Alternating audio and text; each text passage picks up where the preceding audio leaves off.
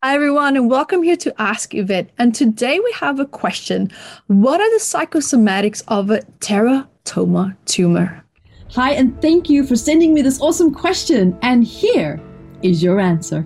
Hi, everyone. Yvette Rose here, founder of Metaphysical Anatomy Technique, which is a beautiful, gentle, graceful healing technique that's designed to help you to shift trauma, anxiety, depression, self sabotage, secondary gains, any kind of fears that you might also have, and just really to uh, improve your overall quality of life.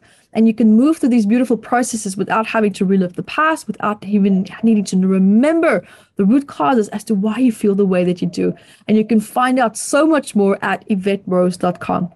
And guys, welcome to Ask Yvette today, where we have a question what is the psychosomatics behind teratoma tumor?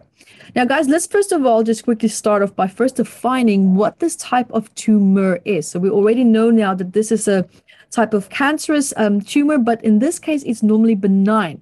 And most of the time, they do stay benign, but they can actually become cancerous as well if they're not treated in time. Now, this type of tumor stems and originates from what's called germ cells. Now, this might this is a type of tumor that contains um, different types of tissues, like maybe hair, uh, muscles. It can have bone. It could even have teeth that is in between. Now, what happens is that it develops and starts with the body's germ cells, which are cells that are undifferentiated. And this means that these cells are kind of a bit like neutral cells. They can turn into anything at any given time. And these cells are normally held predominantly in the ovary area or in the testicle area as well, and also in the lower back. And what happens when we look at this condition, right? First of all, when we start to move into, well, why does this start maybe when I'm a teenager or maybe when I'm 20 or 30, which is normally when this can happen. It can also, of course, happen later in, in our lives. But that's normally the most predominant popular time when it develops. And that's also when our hormones are normally spiking, when they're peaking, when they start to find their place of balance. Well, most cases they don't, but at least that's the intention. But that's also because the hormonal cycles spike. And these germ cells now are in between these vast moving moments where the biology of your body is changing, it's shaping, and it's adjusting and it's adapting. But let's leave the part aside now of where it's happening, right? Because this is now the symptom side of it. Let's go to a little bit more prior as to when and how this could be starting. This normally starts when you as a baby start to develop and your germ cells then starts to move now to different various places inside of the body right? And that's where they become differentiated cells, such as eggs in the ovaries or sperm now in the testicles. And this is also now why these teratomas, right? These tumors can actually be found normally predominantly in these areas. Now, why would that happen at that age? You haven't even experienced life. Brilliant question. And the answer to that is I would look at what was happening in your mother's life while she was pregnant with you and also in your maternal grandmother's side, because normally trauma repeats itself every third generation. But also, we can look at what was going on in your mother's life while she was pregnant with you, because that emotional stress had a massive overlay and overlap into the development of your fetal stages. And that stress could have been held and programmed also in these undifferentiated germ cells. Long story short, trust me, this is going somewhere. So remember, because now in my research also, I, I've been saying for time and time and again for so long that the placenta, right, the placenta is not a barrier between the mother and the child. It's not. The protein cells in the lining of the placenta is already absorbing a tremendous amount of trauma and stress of the mother. But I teach in metaphysical anatomy technique a lot about this. We all spend an entire day just around that.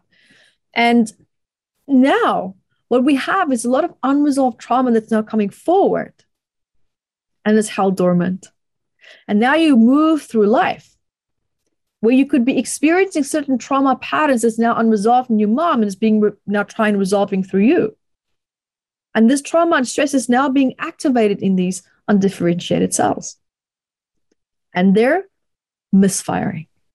They're spiraling out of control, which is what benign cells are spiraling out of control. So, where in your life at that time when this tumor started, not the diagnosis of it, but when it started, what was happening in your life? How are you feeling? Also, look at how you were feeling at that time and ask mom, Mom, how are you feeling when you were pregnant with me? Tell me about maybe stages that you went through that was maybe a bit stressful for you, that was maybe a little bit overwhelming for you. How are you feeling? And see if you can find a commonality between how your mom was feeling, or maybe even your mom's mom was feeling while she was pregnant with your mom. And how aspects of that could be playing out in your life as well. Remember also that this type of tumor, it's not the missing twin, guys. It's just not. It's not an embryo. It's germ cells that's been undifferentiated. It hasn't quite, you know, figured out what am I going to do? What am I becoming? And that spirals out of control when it does start to have, you know, a mission forward in terms of how it wants to develop, combined with emotional loss of control, combined with hormonal changes. And now we're also looking at this taking place in the ovary area, in the testicle area, in the lower back area.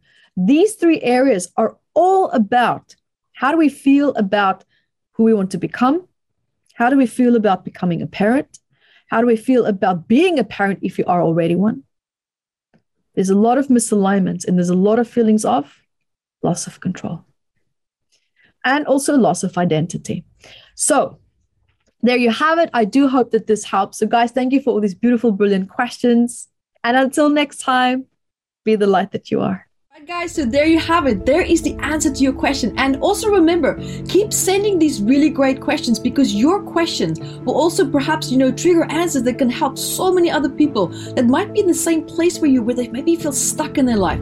And awareness of a problem is a problem to have solved. And with that information, you can take active steps to start to create the life that you want and to also know and understand where your blocks and challenges potentially could be. So guys, also remember to check out the description box here at the bottom. Also for all our upcoming events. And also remember to hit the notification button here that you subscribe so that you can stay up to date with all these awesome questions that are being asked and also the answers that I provide for you. So, guys, keep sending these questions. And until next time, be the light that you are.